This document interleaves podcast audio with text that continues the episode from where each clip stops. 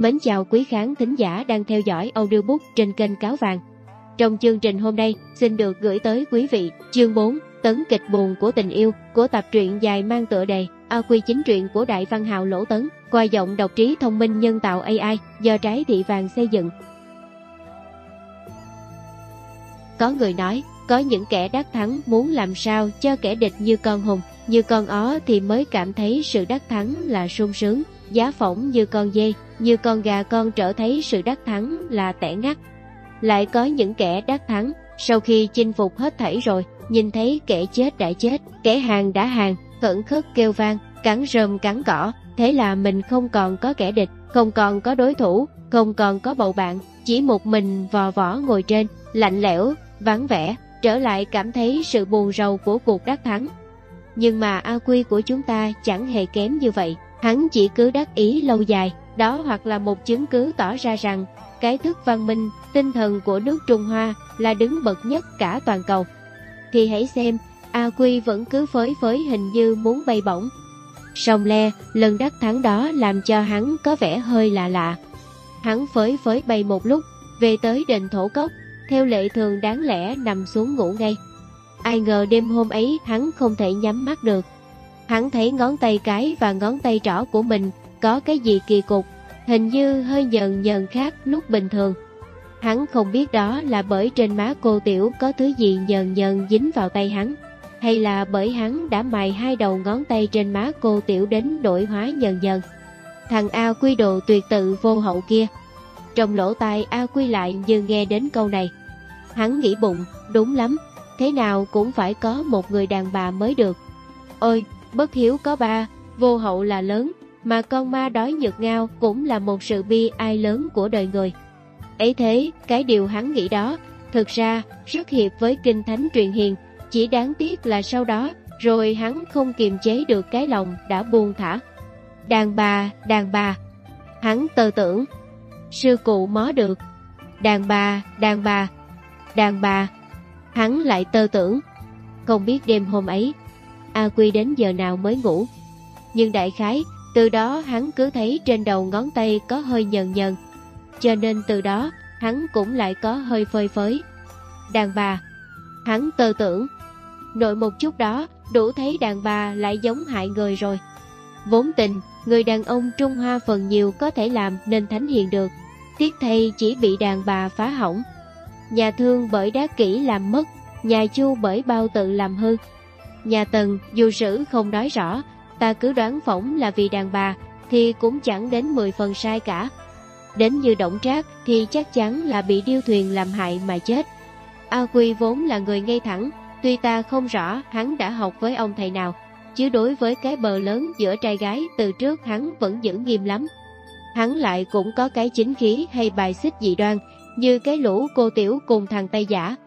Cái học thuyết của hắn là, hễ là cô tiểu, nhất định là tư thông với sư cụ. Một người đàn bà ra khỏi nhà, nhất định là muốn ve vãn đàn ông. Một trai một gái chuyện trò với nhau, nhất định là có tặng tiệu gì đó. Vì muốn trừng trị chúng nó nên hắn thường thường lườm mắt, hay là cả tiếng nói mấy câu tru tâm, hay là ở đằng sau ném cho một cục đá nhỏ nếu ở nơi vắng vẻ. Ngờ đâu hắn đã hầu đến cuối nhì lập, còn bị một cô tiểu cớ treo làm cho phới phới. Cái tinh thần phới phới ấy, theo lễ giáo là không nên có, bởi vậy đàn bà thật đáng ghét.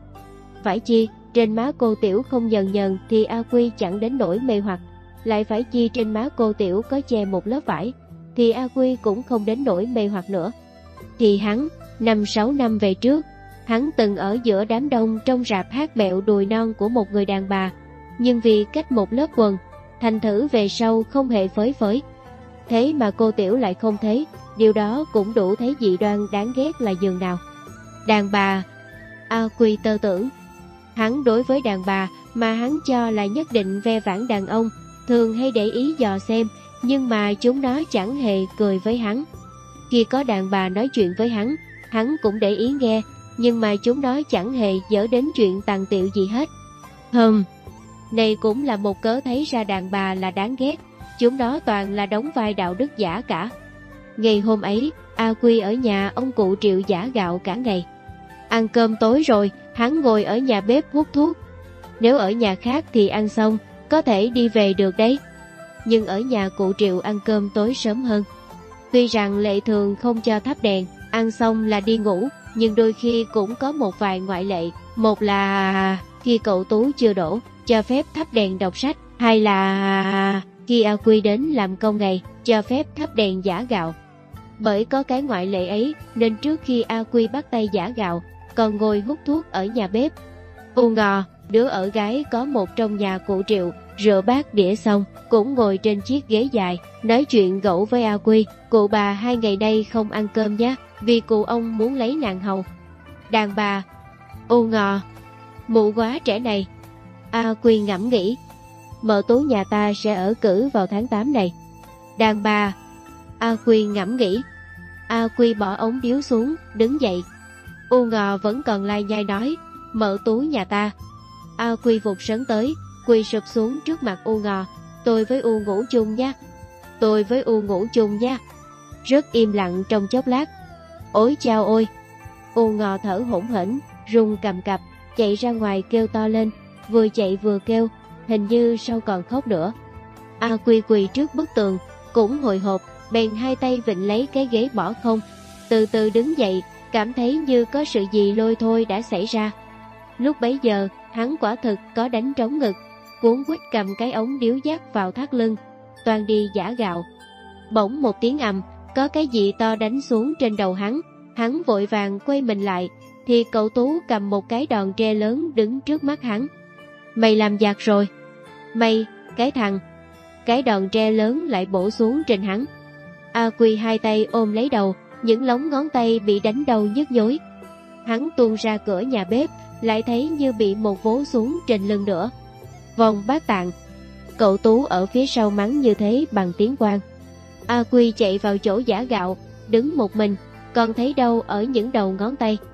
Hắn cũng còn nhớ vòng bát tạng, vì câu mắng này thổ nay người nhà quê làng mùi không dùng đến, chỉ có những người tai mắt hay vào ra cử A Quy Uông mới dùng mà thôi, cho nên hắn nghe thì sợ quá và nhớ dai quá. Song le trong lúc đó thì A Quy không còn có sự nghĩ ngợi về đàn bà nữa.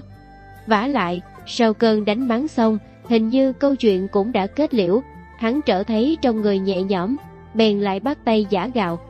Giả một lúc, hắn thấy bước nghỉ tay cởi áo ra.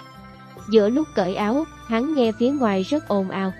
A Quy từ trước vốn thích xem đám ồn ào, liền nhầm chỗ có tiếng ồn ào đi ra. Tiếng ấy đưa hắn dần dần vào đến nhà trong của cụ Triệu.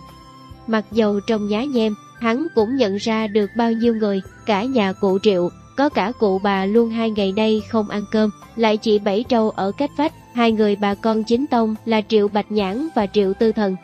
Mợ Tú đang kéo U ngò ra khỏi buồn nhà dưới, miệng nói U ra ngoài này. Đừng đắp trong buồn mình mà tính việc. Ai chẳng biết U chính chuyên. Nhưng dù thế nào nữa cũng không có lẽ đi hành thân hoại thể như vậy.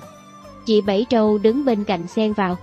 U ngò chỉ việc khóc, vừa khóc vừa lầm bầm không ai nghe rõ. A Quy nghĩ bụng, hừ, ngộ nhỉ. Mụ quá trẻ này lại đã dở trò gì đây? Hắn muốn nghe ngón, bước tới gần bên triệu tư thần. Đùng một cái, hắn thấy cậu Tú nhằm hắn chạy xả tới, tay cầm cái đòn tre lớn.